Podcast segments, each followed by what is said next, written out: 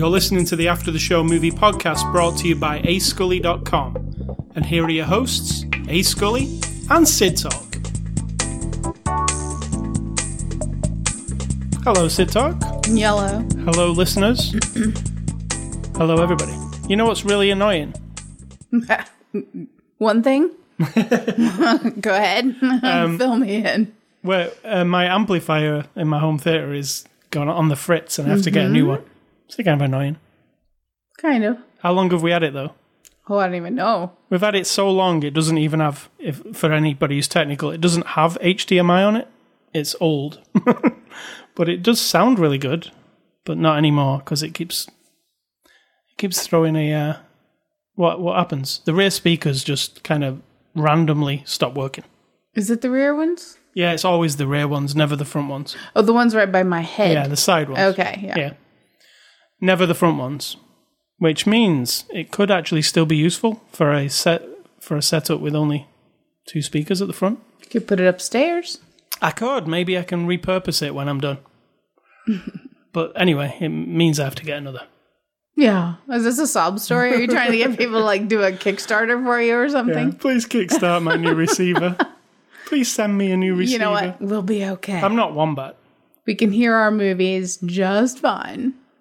Um, all right, so um, it is Saturday, January the 26th. This is after the show.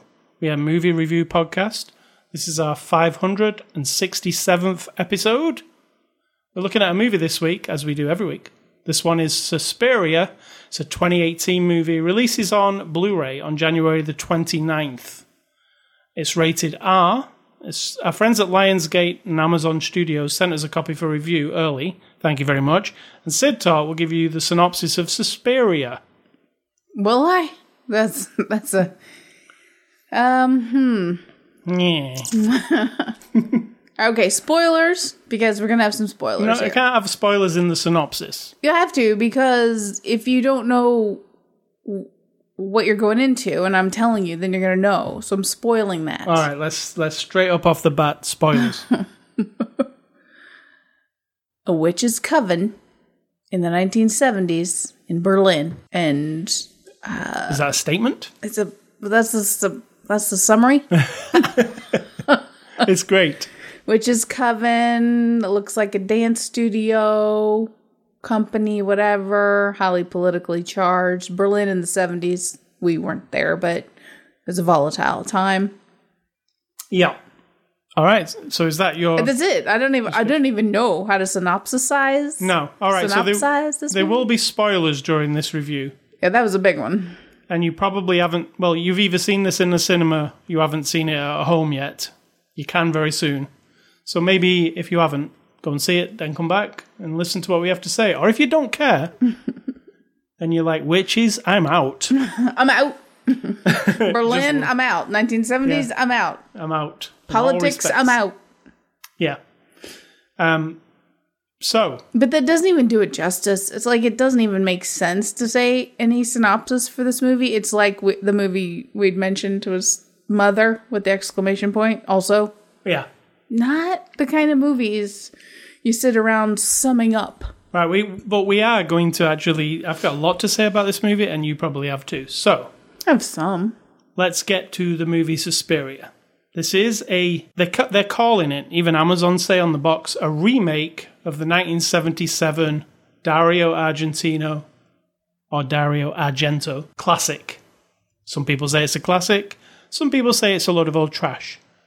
I'll say it's a classic because I did see it back in the 80s. Yeah, but what makes a classic a classic? It's Let's really creepy clear. and it is very like is it- interestingly Does it stand filmed. out in your mind because it was unlike anything you've ever seen? Which It stands out in my mind speak, always. That doesn't speak. That doesn't define quality. No. Well, Argento, um, he like fronted the, I think it was called the Giallo movement of like, um, like Italian horror films in the 70s and 80s. They were all kind of gross. A lot of them were like detective movies, but with like a gore element to them. And Suspiria uh, is one of his most famous ones. Um, yeah, as you just said, it might not be high art or anything. I didn't say that. I'm just saying that because something's very different and you think of it as a classic because A, you saw it when you were young and impressionable. B, because it's weird and out and like kind of crazy and twists your mind around, doesn't make it a classic, doesn't make it good. No, but it is, let's say, Memorable, maybe. renowned amongst horror, like people who like 70s horror. Right, but they're under the exact same ways of being impressed upon as you. So, and like I just said to you before we went on the thing, I've no, I'm not like a super fan of Suspiria. I just saw a lot of Argento movies during that time, and I did like quite a few of them. Um, now, this one, which and I, I I've seen both of them, and you've only seen this one, right? So there's two different, you know, opinions, I guess. Now, this one I wouldn't say is a remake like they are saying. I would say it's like a taking the core element of it and building on it and making it it's different. It's very different, this movie. But the core element of that original movie is in it. It's just not told the same way.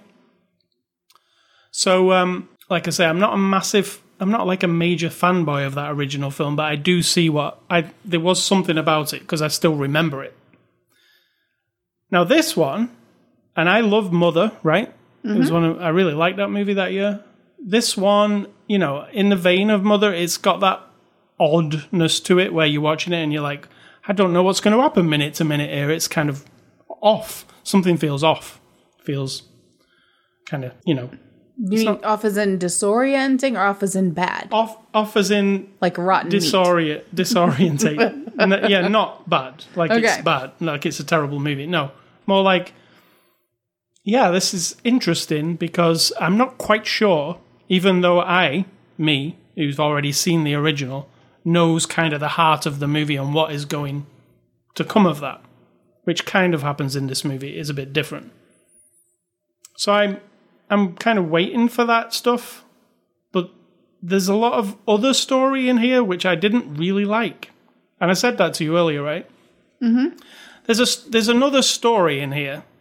But I mean, to you, there is. So what you're doing constantly here is comparing Yeah, well, to the original, which I don't have. So everything you're saying is like, yeah, but the original didn't have this, and the original didn't do this. Well, oh, that's Oh, and I'm not not really. I'm not slagging this movie off because it did something I'm not saying you're just saying that. Well, this one doesn't have that. Yeah. Well, so what? Well, I'm this saying- is this is this, and that's No, that. this is this, that, and that. Let, let's not compare it. And let me say that I, in this movie, there's a whole story about this old guy who's actually played by Tilda Swinton. And uh, it's kind of off. It puts me off. Do you like her playing an old guy? Didn't bother me at all. Uh, to me, it's like, I, I, I can't, it's like a, a trick. You seem to have brought lots of biases to this movie. No, I'm just telling you what you I, got what the original you don't like. You don't like Swinton as a man. I mean, you know, these things are. The original, I don't, no, I do like. no, you're comparing it to the original. Sorry, then, and you don't like it in comparison to the original Um, necessarily. No, even seeing it as a different thing. I found that story with Tilda Swinton being a, this old guy. Yeah, but if you didn't have the original in your mind, No, let's not. I've just said I'll I know, wipe but I'm the asking. original out. No, you're not. Though I'm asking. No, but I will though. Right. But so you didn't, what I'm saying is, but you didn't while you were watching the movie. I found it terribly boring. That that story. I found it like slow moving. Yeah, but if you'd never seen the original, I think I'd still feel the same. Mm, I disagree. I feel like this. This is a. This movie is two hours and thirty minutes. I said to you, I don't think I I like long movies. I don't care if a movie's long, but this movie felt like it needed to be edited or something. It just felt too long for me. You disagree? Disagree.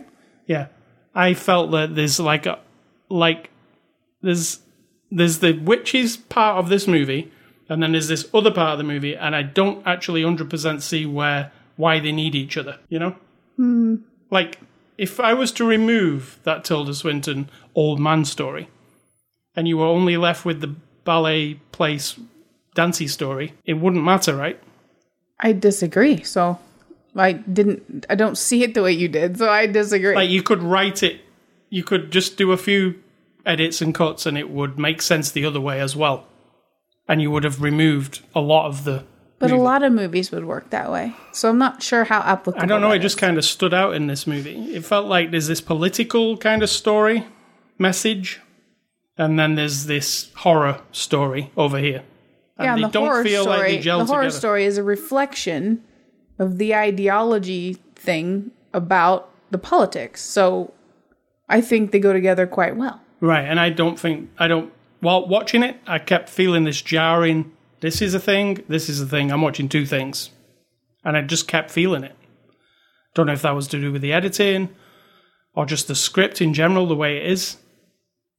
But there was times where I was like, "Can we get off this thing and back to the witches thing?" Because I'm interested in that part. Now that's just my criticism of it.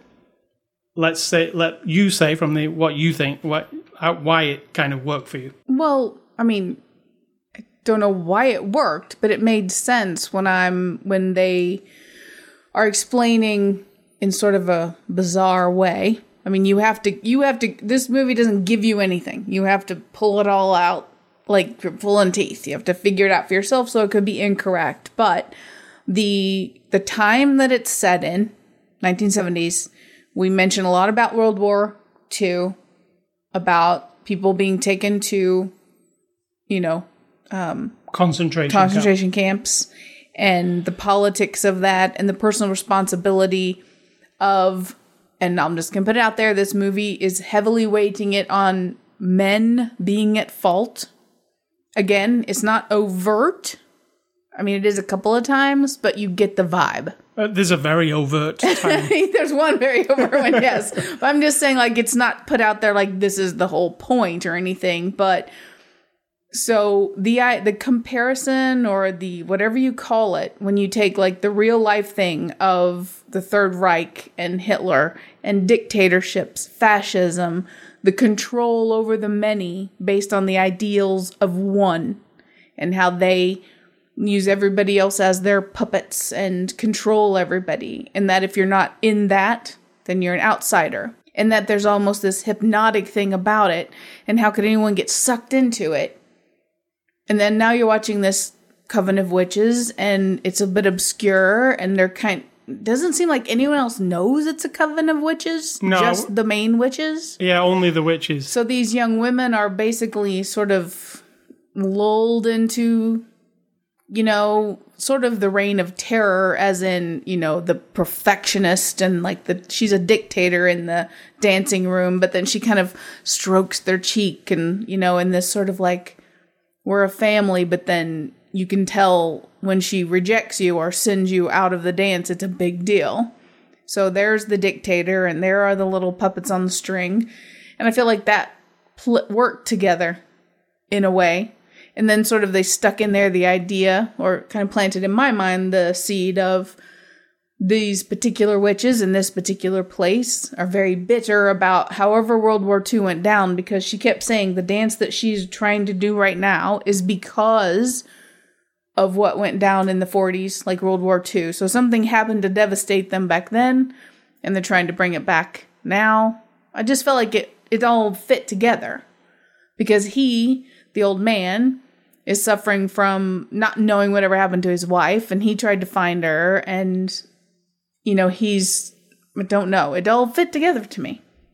Yeah, well, I, what- you, you know, that is how I see it fits together. But I, it, to me, it just felt disjointed watching, watching it, and I don't know if that's the editing or the way it feels like it's two separate things rather than it all. I, I mean, this movie's also broken. Like we watched the house that Jack built recently by Lars von Trier. It was split up into a bunch of chapters. Mm-hmm. This movie is also using that. It's it's uh, what is it? Six acts and an epilogue. Or Yeah, and I acts? don't disagree with you that this movie is a bit of its own ass. That was one of your first comments, and I agree. There's quite a bit of self-indulgent Yeah. Like know, a Lars von Trier film. And I don't. cinema stuff going on and artsy fartsy and the politics and all that. And so that is a very overthought way of, you know, framing your movie. I think it is anyway. the act, the acts, it being separated into acts Yeah, for, I for mean- no apparent. Well, I'm, I guess there is a reason, but yeah, there's reasons. I mean, they're they're artists. They, I mean, it make yeah, but you know when you put like a title card that says like this is Act One, this is Act Two, this is Act Three, sometimes like it just makes it appear more artsy.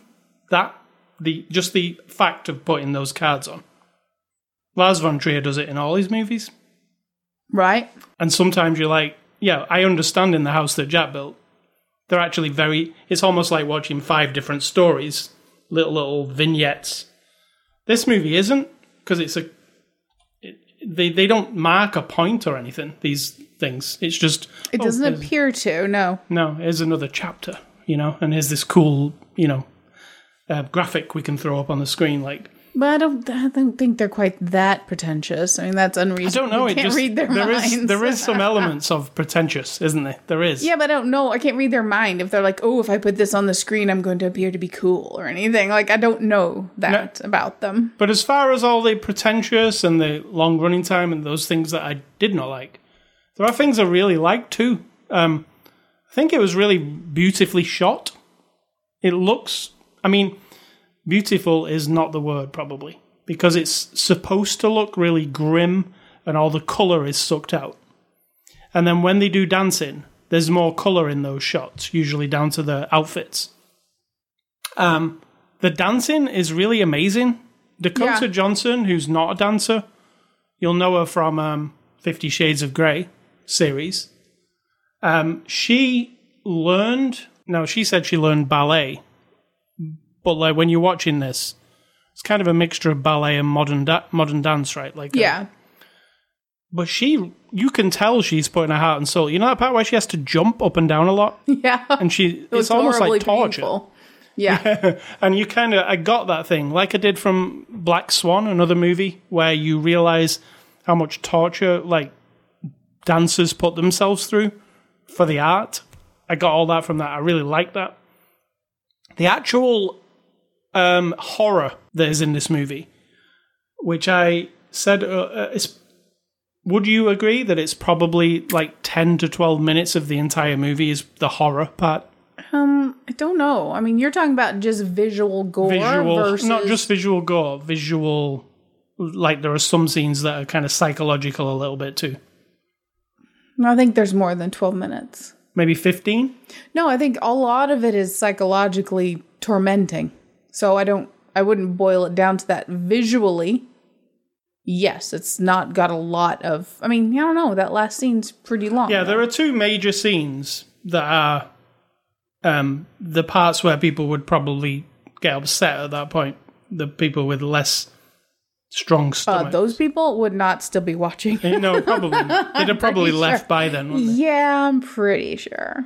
But these parts, you're gonna, you know, if you're not already upset in the theater watching this uh, because you're like, oh, this isn't the kind of movie I came to see, and then it starts going into the the first one, which is like this really cool idea. I think there's some witches over here, and there's a let's say a new witch doing a really cool dance. And this dance is transferring onto this other woman in another room. Oh, that was really cool. making her do a really violent dance that actually, let's say, dance yourself to death is probably what it is, right?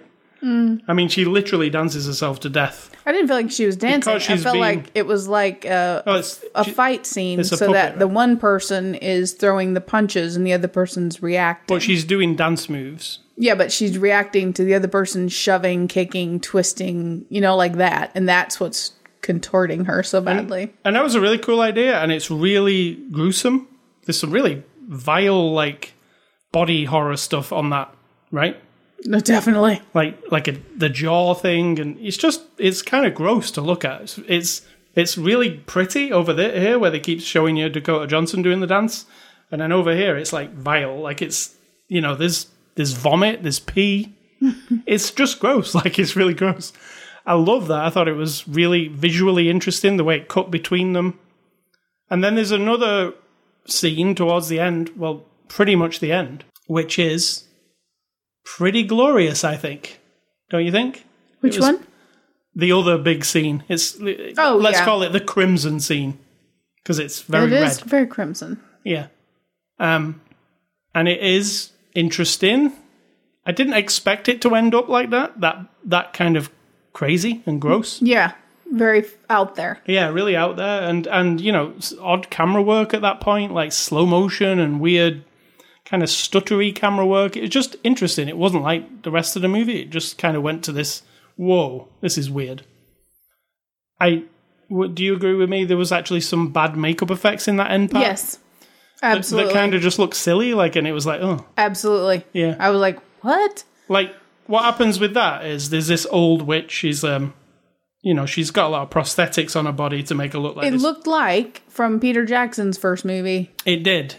it, it did, and it removes a lot of the horror, doesn't it? Like Absolutely. immediately. You're more like, what You're more like- heck? That's a bit cheap looking. Yeah, you know what? Uh, I'll compare that to another film called Tusk Yeah. because once it gets revealed, the Tusk thing, and you see how shitty it looks, the horror's removed. You're just like, You're just like, why couldn't they spend some more money on that?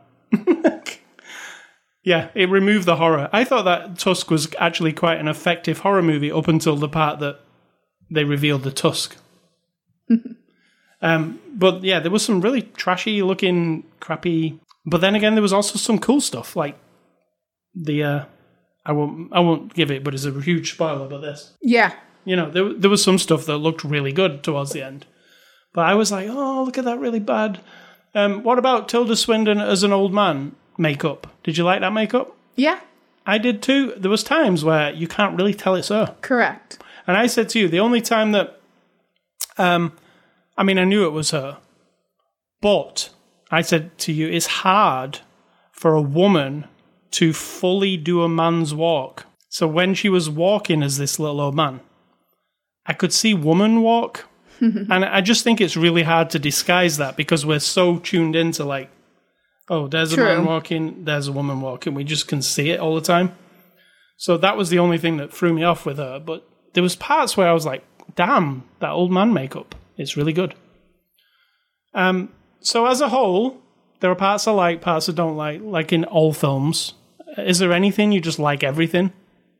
Oh, no. Well, um, yeah, probably like True Romance and Midnight Run, Wizard of Oz. Can you call? you You, know, my can classics. probably still call to one one thing in even those, right? Where you're like, oh, No, really. not in those, no. No. I would say probably for me in Magnolia, I would say True Romance. I would definitely say is a perfect movie. There you go. I would also say this will be a con- this will be controversial. is? This would be controversial, wouldn't it? Okay. Top Gun is a perfect movie. Well, that's a I mean, I can watch Top Gun, right? And there isn't a scene, right, where I go, "Oh, I wish this scene was over. I can't wait to get to the next." No, I like all of it. So I get that's just me, right? But Yeah. well, it probably isn't just me. no, I'm sure that you're not the only one who loves loves the Top Gun. But um, this movie has it's definitely divisive because It's divisive, as in somebody on that couch watching that movie is going to say, "What the fuck is this?" and I'm turning it off. yeah, And then the other person's like, "No, no, I want to see what what happens," and then that's that's it. They're done. It's off. for your mainstream moviegoer, there's a lot like fighting against them in this movie. The first thing would be, you know, maybe the trailer has advertised it as like this cool horror movie. I'm sure it did. I bet the trailer made it not seem like what it is, like they do. Sure. Uh, and then you come into it going, oh, this looks like a cool, you know, I've seen some blood in the trailer and I've seen some dancing. It looks, and then it starts, and there's a lot of subtitles in this movie too, which Yeah. is another battle for some people. And they did go quite fast. I will complain. I love subtitles. I like reading subtitles. I think some of the best ones we've ever seen were um what were they called? Day and Night, Night Watch and Day Watch. yeah, The Russian, yep, you know, vampire movies. They did their subtitles in a way where it was like animated. integrated, yeah, into the scene and like floating near where you need to be watching. Like if someone's doing something, the words would kind of go up to them, not distracting. This was like very clear at the bottom, but quick. They were a little bit too quick at times. Right, yeah. So these are the things that would fight against your mainstream audience. There's a lot of subtitles. It also plays like an art house film for the first 20 minutes or so, I would say. You know, it's period thing. It's not instantly like it doesn't start on like an opening scene to like suck you in like here's a gross horror thing. It doesn't do any of that. It's got a slow build up. Stuff doesn't happen for a while actually. You know, it's not it's not your template for a normal Hollywood movie. It's not Halloween, what we just reviewed, for instance. But that's not a negative. No, it isn't. But for your average, you know, for your mainstream audience, if the trailer, is like Mother, has sold them something, I could see a lot of divisive, what the fuck, people walking out. This is not mm-hmm. what I came to see, you know, because this is an art type movie with some horror, but it's not Halloween and it's not, you know, Get Out. It's it's different to that. Also, not a criticism. No. Because not every movie wants to be like every other movie. No. And for the fans of like the original Suspiria, it's not if you're just expecting some a remake, it's not that. It's it's taking the bones of that and making a new brand new thing, which you may like or you may not. Like you said, the only thing is there are witches, there's a coven, and that's it. And a dance studio. Yeah. Yeah. The the bare bones of what the original thing was. This is more of a like fleshing that out. Not a pun, but you know what I'm saying? There's a little flesh. Yeah, there is. So uh, that's how I feel about it before we get to the cast. Like I said to you, it's. I don't feel like, oh, you know, like some people go, oh, God, I just want my two hours and 30 minutes back. I don't feel like that because I experienced something. I definitely. I will remember it. There's some creepy, weird things in it that I'll remember. yeah. Um, But not not not because they're high quality or because they're good no, because, like or even said, interesting. some of that stuff looks like Peter Jackson's movie that he made for like 20 bucks. In, Truly, truly did. Unfortunately. unfortunately, because it, uh, like I say, that that scene, the crimson scene, is fucked up. It's fucked up, weird. It's about as it's like some mad satanic thing. Like it's crazy. But then you've got like ru- a piece of rubber sat in the corner, like, go- and you're going, oh, That's not scary, and that's not. It's and even the voice. Like, why did they think that was appropriate? yeah. None of none of that was particularly good. No, unfortunate because you could have had a really if you combined that with really good special effects, really good makeup, prosthetics, that could have been like more creepy. And Because you know, the dude who comes up out of the basement is more interesting than her. Yeah, and the the grotesque dance, the deformation dance, let's say, that was actually really well done. Yeah, like, exactly. Like nothing on that made me think, oh, that looks tra- crappy. It looked really awesome the entire time. So I don't know, it's weird, but I really like. Also, you know when they did the actual performance in the red outfits, the actual to the people, like the the dance. Yeah, I loved that dance. It looked really cool. yeah, it did The red outfits were cool. The agree. the way the floor was blocked off with the silver tape, the whole thing just looked like it just looked like a cool thing. So, um, moving on to the cast, Dakota Johnson plays Susie Bannion. As I said earlier, you'll know her from Fifty Shades of Grey. She's actually um, Don Johnson's daughter. Um, how I really loved her in this. Right, I didn't super love the movie like I just said, but I really loved her in it. I thought she was awesome. She was really intense. She, uh, you know, when she had to audition for them at the beginning, Yeah, and she just did this amazing, all these amazing. I'm like, whoa, whoa, what the hell is she doing with her body there? It looks like she's actually gonna split herself apart. and she was intense the entire time. She got a bit like, do you know the scene that we were just mentioning uh, at the end with the rubbery thing? Yeah. and there she's doing the thing that that got a bit like melodramatic there oh, definitely. with her acting. It was a bit, mm, you know. But I think to what the first two thirds of the movie, where she was being introduced to these people and she was trying to impress them and fit in, she really impressed me. What do you think of her? Yeah, she thought she was really good, and I wasn't sure if she knew what was going on all the whole time, or she was sort of like coming into it, or if she knew already from the start. You know, because Swinton tries to kind of like groom her and everything, and she looks at her and sometimes says things to her like, "Sometimes I only need to be told twice."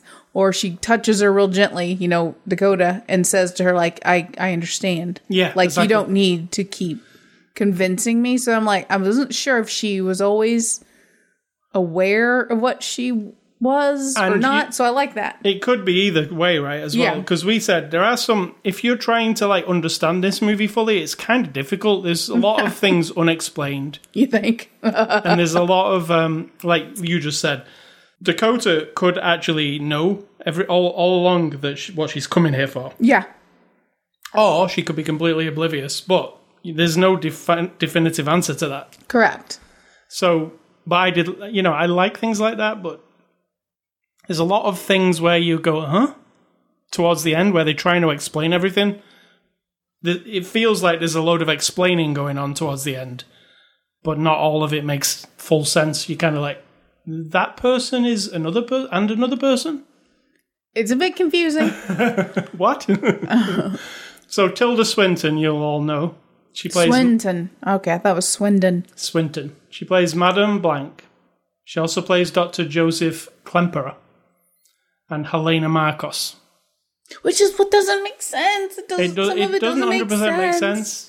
It makes sense that she plays Madame Blanc and Dr. Joseph Klemperer. Yeah, That's fine. but they refer to her as Blanc and Markos, but then Blanc and Markos get votes to be who's in charge, and if she's all that, Yeah, it didn't make any sense. no. So she plays three things, but. Now, you know when Tilda's being Madame Blanc and she's training the dancers? Mm-hmm. She's fucking on fire. She is Yeah. super intimidating, and I was just like, whoa, like leaning back thinking, she's unapproachable. Yeah, you know what I mean? Like I was ki- convinced, like she's kind of terrifying, but then she's motherly, and then she's cruel, and then she's kind. true. She's everything at once. When she was pulling those curtains, she's it's raining that day. Oh my god, that was so eh, for such a simple thing. It Yeah. seemed really intimidating. Like She's uh, literally just pulling some curtains closed, yeah. and I was like, "Oh, You're like it- she's shutting you off from the rest of the world. and the shit world. is going down today." yes, So this yeah, isn't good, girls. Don't let her do it. no, I think she was awesome as Madame Blanc. Dr. Joseph Klemperer, it was a bit too much of a um, it was a bit fiddly for me. Like it was like, oh, I know it's her in an old man makeup. It's kind of bugging me a lot. And the Helena Markos, I don't, I don't think I still get it properly. Was she see when she was all the same person, Yeah, or was she not? And I'm just so not wasn't watching it right. yeah. Somebody explain that part. Please do. I didn't get it. I want to understand, but I'm like, I don't get why you think she's two different people. Yeah, because you're all, you're all, you're not mental. But then here, spell on your okay, but here's this. There was one scene where some people were going up the stairs. It's like an old, grandiose um, Art Deco building that's sort of run down from the outside. Apparent, you know, you would assume from It's the awesome. war, and it's all disheveled from the outside. So inside, it's just they're taking over this building as their school or whatever. So as they're all going up, including Madame Blanc with the long hair, Tilda Swindon walks past going up the other way, but Yeah, with she does. super short hair. But it's never even addressed, nothing. She just walks past. I think it was her. Yeah, it looked totally like it. I thought that too, and I was like, "Is this just like? Is it? We know at this point, no, they're probably witches. Is this just a weird trick they're doing? Or Exactly. Or were, is she invisible to them? Like, that's Yeah. why I was like, whoa. yeah, I like that kind of stuff, though. but none of it kind of hits you properly, does it? And when they actually try and explain it at the end, you're like, "Hold on a second, what?" And then you watch the extras and you're like, what? that doesn't even make any oh sense. yeah, the extras actually tell you a thing where you're like, "Oh, so you're you're actually clarifying it." but not well. No. Uh, Chloe Grace Moretz, who you'll know as Hit Girl, she was Hit Girl. She plays Patricia. Um, what do you think of What Chloe? do you think? You're Um, the you're the kick-ass guy. I thought, she, I thought, you know, that opening scene where she was talking to um, old man Swinton. Mm-hmm. I thought she was, I thought she was terrible. she was a bit on the dramatic side, Like- as you would say. I, I, I thought, oh, this was my thought. Oh, we're going for this kind of super melodramatic thing. And then another scene, the, the next scene happened, and I was like, oh, these people are not doing it. No, not doing that. So, okay, it's not that. It's just her. Not, like over overacting. Uh, yeah, there was a bit. Yeah. I mean, she was I mean, she know. was talking to the psychiatrist. And she was being traumatized. So She'd been traumatized, but still, it came across as a bit actor going yeah, trying to show off. Um, and she's in some of. She's not in the movie a lot. no, So, what did you think of her? same. That was like, uh, kind of like what you think you're supposed to do when you're acting like a person who's convinced Yeah. of some things that could be a delusion or they might be mentally ill or they're not at all and no one's listening to them and this is how you're supposed to do it that's how it looked to me And I really like her as Hit Girl. It's just that was a bit me. But uh, Mia Goth, who plays Sarah, I really liked her. She's I looked her up. She's been in quite a few horror films. She's like a horror actress. What do you think of her? yeah Sarah? she was good She's just like she had this kind of like she's friendly, but then she was really intense as well. yeah kind of quiet but then you're not really sure what she's up to i like that Yeah. So um, this is directed by Luca Guadagnino. I'm sorry. I'm really sorry. are you apologizing to him or to me apologizing to him for my my terrible pronunciation of his name. He made a, a movie that, I mean, he's made a bunch of movies, including one about Tilda Swinton, which I just found out, a documentary about her. Um, but he also made the movie Call Me by Your Name, which was nominated for Best Picture last year um, at the Oscars. And this guy's made a lot of short films, but nothing that I recognized, and a lot of Italian stuff. So um, we didn't see Call You Call Me by Your Name, so we can't really comment. We just saw the clips when we watched the Oscars, right? That's Yeah. about as much as we saw of it. So what do you think of his directing? I mean, it's a mixed bag, isn't it? Because It's really a mixed bag. Yeah, because mm, you know there are times when it is, as we have both said, very indulgent. As in, we're all clever, intellectual, um, artist, maybe they are. people, and it's one of those situations I've mentioned it on several different movies where the person making it include and the people making it are all clued in to the whole of the story. And then when they go to tell us, it lacks something because they've filled it all in already. Everything they know everything about the story. And then when it comes off when it comes time to tell us the story, it's like they don't even know they've left out something. And now I like movies where I get confused and I don't have to have an explanation for everything. That's fine with me. But when you're telling me a story, it does need to have, unless you've sold me the idea completely that this is just so random and out there that, you know, as it's nonsensical surrealism, so just let it go. But that's not really how they were selling this story. No. So there's something in his mind and all the people that he has sat with for hours and hours, like the cast and the production crew, everybody. This is the story and this is the backstory and this is this character's life in the background. We don't know that. We don't know. He said something in the extras and I was just like, what? Yeah, when he said whatever he said in the extras, and I'm not remembering it right now, but we both went, "Oh, Oh, that explains that. oh or now we know. Now I know what happened there." Yeah, So that to me is a little bit of a syndrome that some directors, some produce production people have. And when they watch it, they've got all the information in their head to fill it all in and we don't. And so I feel like that was going on a little bit here. I don't know what mm-hmm. information it was or anything like that. I'm just saying that's kind of how I felt a lot of the time was like somebody else knows the significance of whatever or you know who this character represents or the allegory that they're trying to get across all that shit that I don't know and it's never explained. the um, It's like looking at old paintings and you're supposed to understand all the symbolism. Like there's a dove in the corner You're never gonna and get a that. circle in the bottom, and there's one part of a wing and it has a black speckle on it, and you're supposed to understand what all that is unless you've studied it and know it. Well, then some pretentious person who comes along who maybe painted it, they know, yeah, and then they look at you like you're an idiot because you don't know. yep. That's a side gripe of mine. Um, I have to say the Blu-ray cover, which is also the movie poster, is awesome because it doesn't. It's Tilda Swinton, I'm guessing. I don't think it's awesome. I think it's really dumb because it has nothing to do with the movie except for that one. I scene. love that they're not promoting the movie on the face of a star, like because there's no face. Right, but then this image means nothing in the movie. It is a literal split second in a dream that she's fed Yeah. to her in her mind. It's like completely incongruous And to the the, movie. Logo is reminiscent of the one from the old movie. Yeah, but again, doesn't mean anything to me. And I was like, what? When that was only a tiny bit of the movie, I was I was not sold on that whole cover idea. So, uh, extras on this Blu ray, there are a few. The making of Suspiria, the secret language of dance, and the transformation of Suspiria. They're, they're standardy. It's not when I, when I see like the making of and then the name of the movie, I always think, "Oh, awesome! We're going to really see how the movie was made." You're not really here. I mean, they did show us in the other one about how they did the woman who was all contorted and Yes, broken. they did, uh, which was cool, but it was so brief. Like, I mean, it was less than three minutes. It was enough. I like uh, to see. I like really delving into the behind the scenes. But that was enough, let's be honest. But these were not great as in terms of extras. I mean, they're very brief, probably nine minutes altogether. Um, you do get some interviews. That's about it.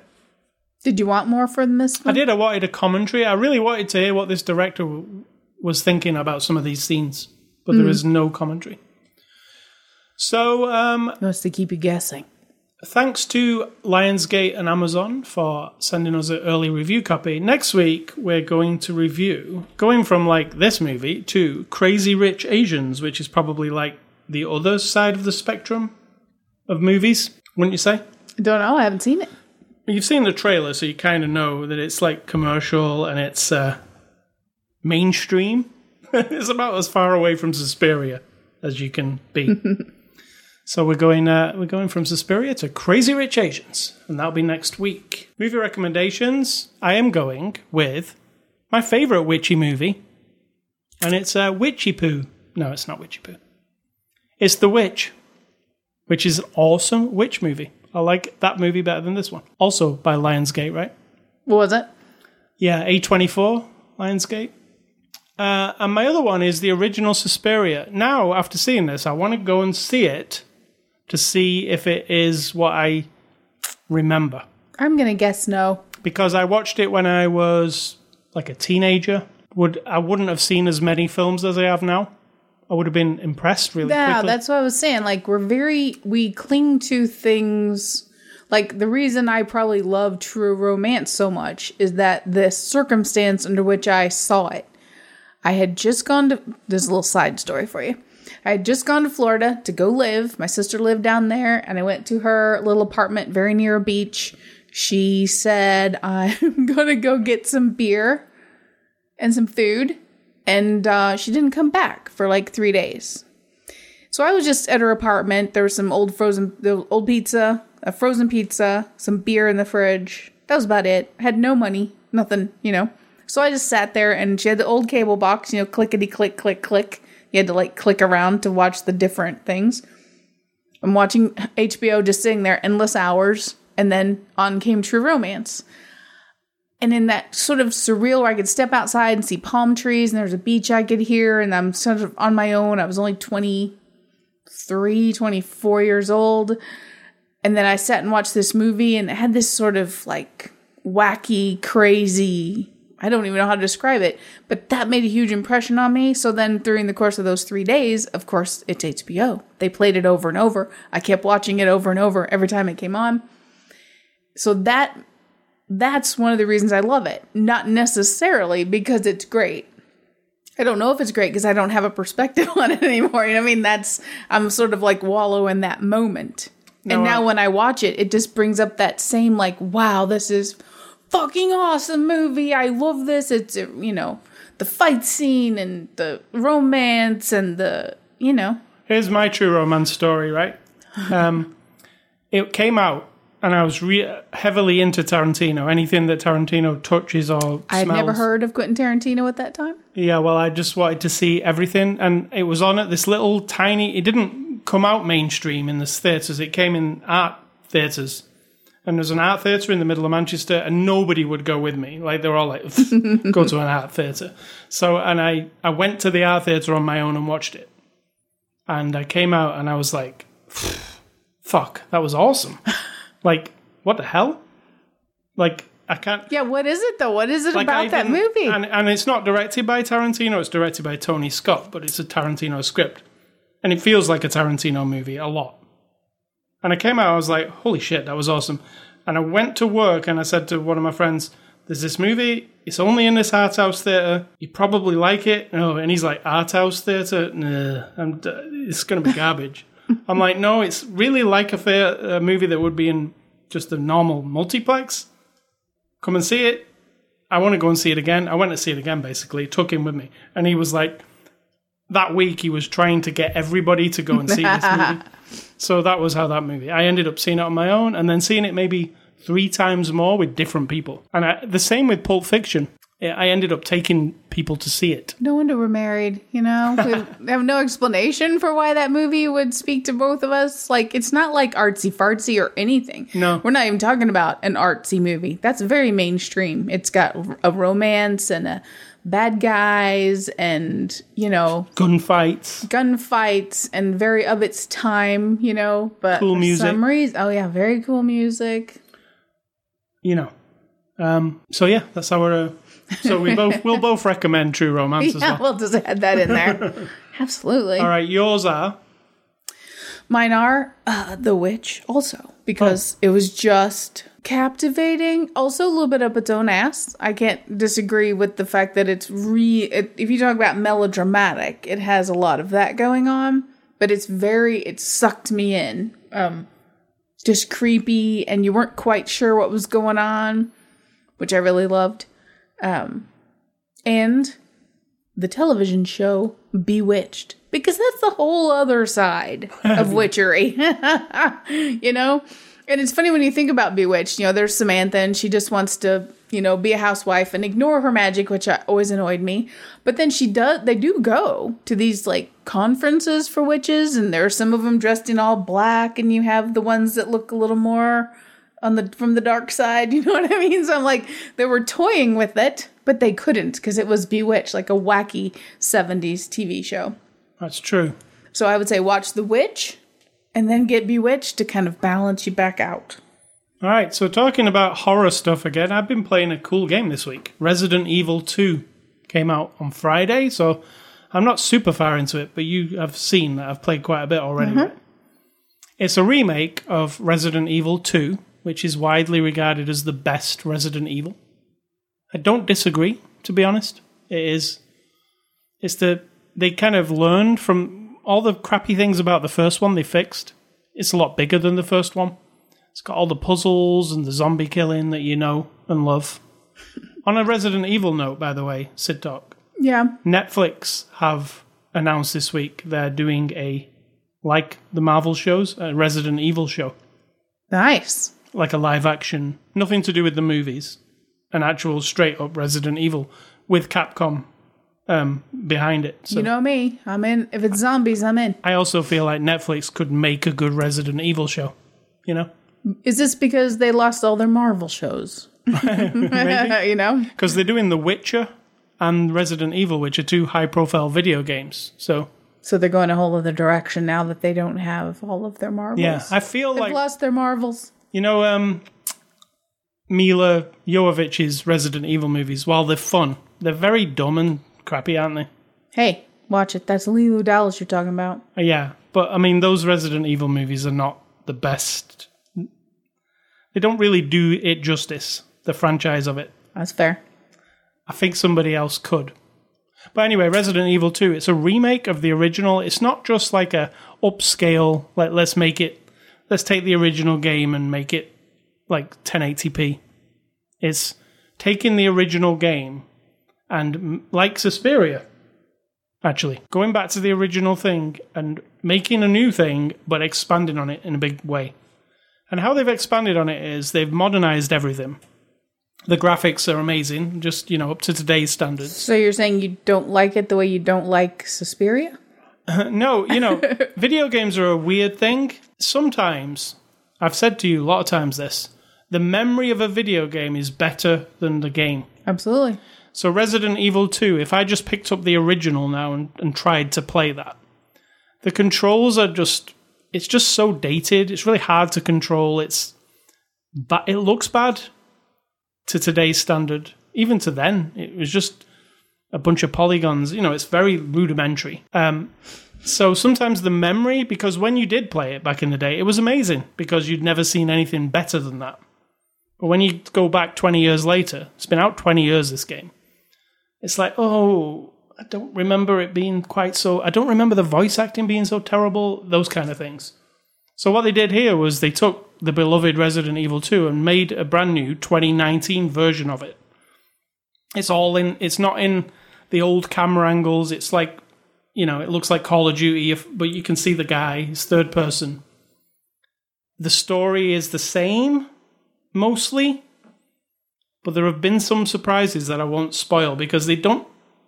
They try to stick to exactly what the story is and the layout of the game, but then they play with that a little bit. So just when you think, I'll go around this corner and I know what is there, well, it isn't quite exactly what you think. I really like how they did that because it it doesn't piss me off as a person going, "Oh, I really want it to be the same," because it's subtle. It might just be you go down a corridor and a zombie dog jumps through a window, and you've played it so many times, the old one, you know where the zombie dog and when it's coming, so the tension's gone. So you come to that area and you're like, "Oh, I'm a bit wary here. I think that dog's coming."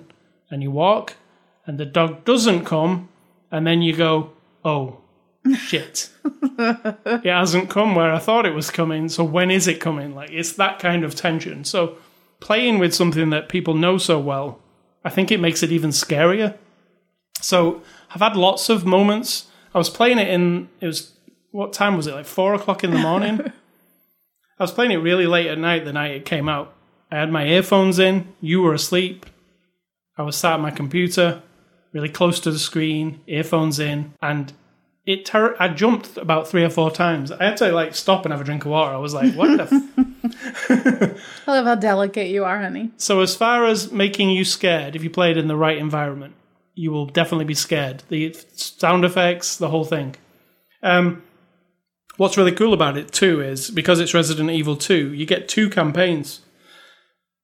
There's one where you play as Leon, and then there's one where you play as Claire Redfield the Claire Redfield story is a different story to Leon's. So when you finish playing as Leon, you get to play the game all over again. It's in the same location, but it's a different scenario because you're not Leon, you're Claire. And Claire encounters different things during that night than what Leon does. And you might come across Leon at some points because Leon comes across Claire at some point. So that's how they've done it. And it it lets you play it twice, but it's not the same at all. It's different voice acting, different cutscenes. It's a different story the second time around. And I, I believe there is also a third storyline when you finish it two times with a totally different character. So you can look forward to that. So it's Resident Evil 2. I give it really, if I had to give it a score, it's like a 10 out of 10. I don't think anybody, usually when they remake a game, they don't pay this much attention. Like they don't, they just kind of slap it out there. This one, you can tell they really worked hard on it. And the puzzles are so, they're kind of hard, but they're really satisfying when you figure them out. I figured one out just recently. or you recently. have your wife do it for you. And one of the things in the game that is really the same as the old one is you very rarely have any any or bullets. Any you know, you've got a gun and you've got you can pick some bullets up and you might have six and then three zombies come and you use your six to kill the three zombies and then the next corner you go around you've got nothing. So you're like it's a lot of well, I can walk around that corner and there'll be some zombies, and how am I supposed to deal with it? Because you can't melee kill them, because you can't, unless you've got a knife. And sometimes you might not have a knife. So sometimes it's just scary because you can't really deal with things.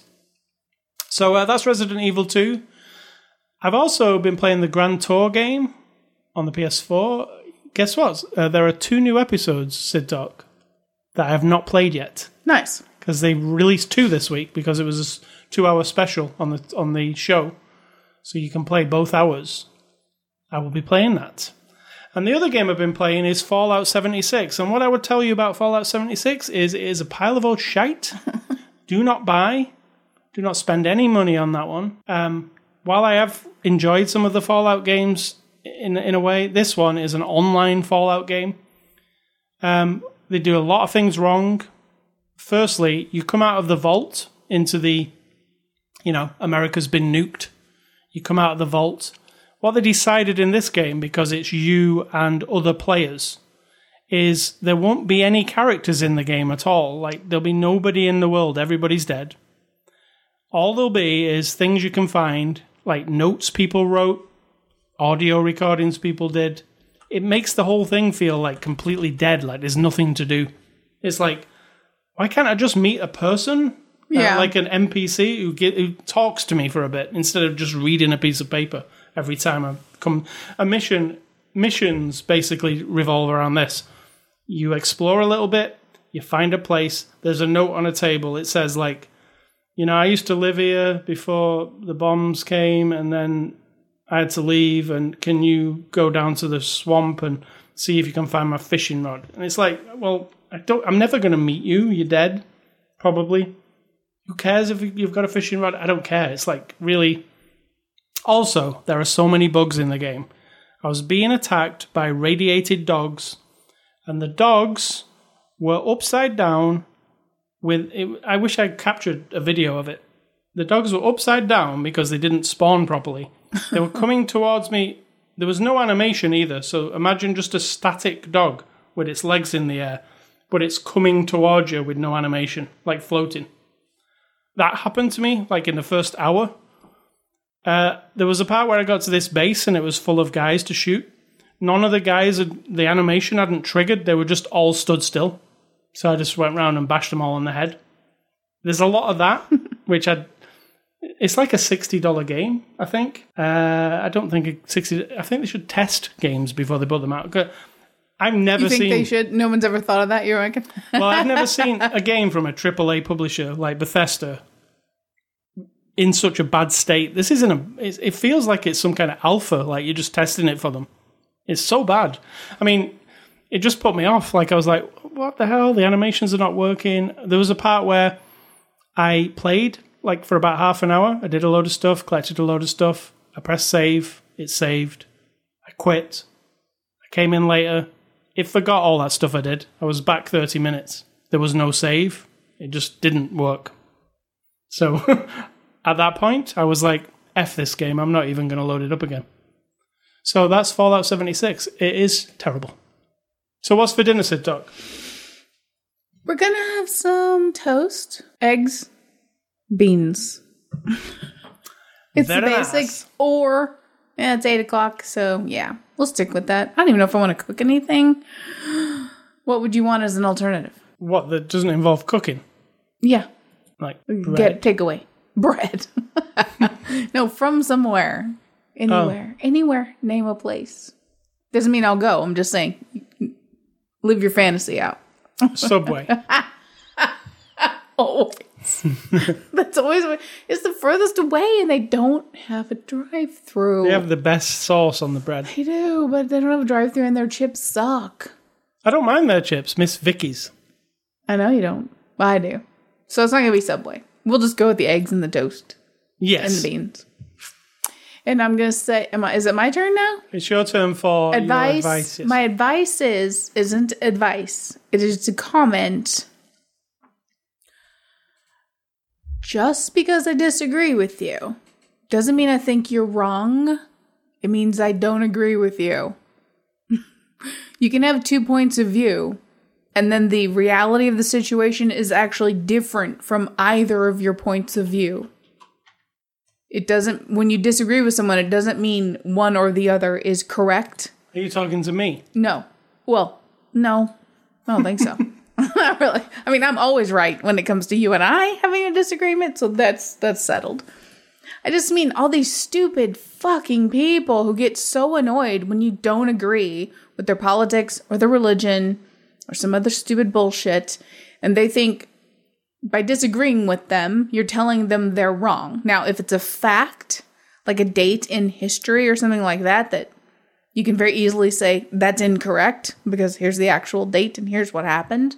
Even that these days, who knows, right? It's questionable True. Um, occasionally. So a fact is a fact. So if I'm incorrect about a fact, that's different than being wrong about an idea or wrong about how to make a choice or live a life or whatever. That's what I'm talking about.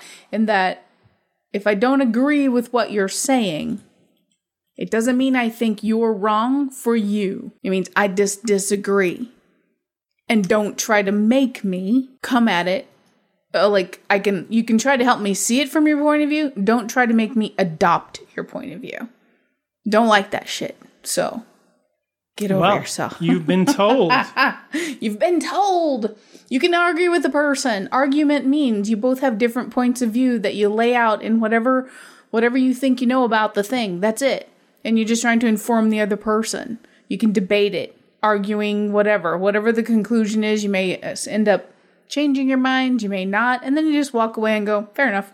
You know, unless it is an act of violence or it is something factual that the other person is trying to promote that's absolutely incorrect, then it's irresponsible. However, it's just ideas and how you want to live your life that isn't stepping on someone else or harming someone else. You know? yeah. Yeah. All right. So if you want to disagree, go to our website, ascully.com, sidto.com.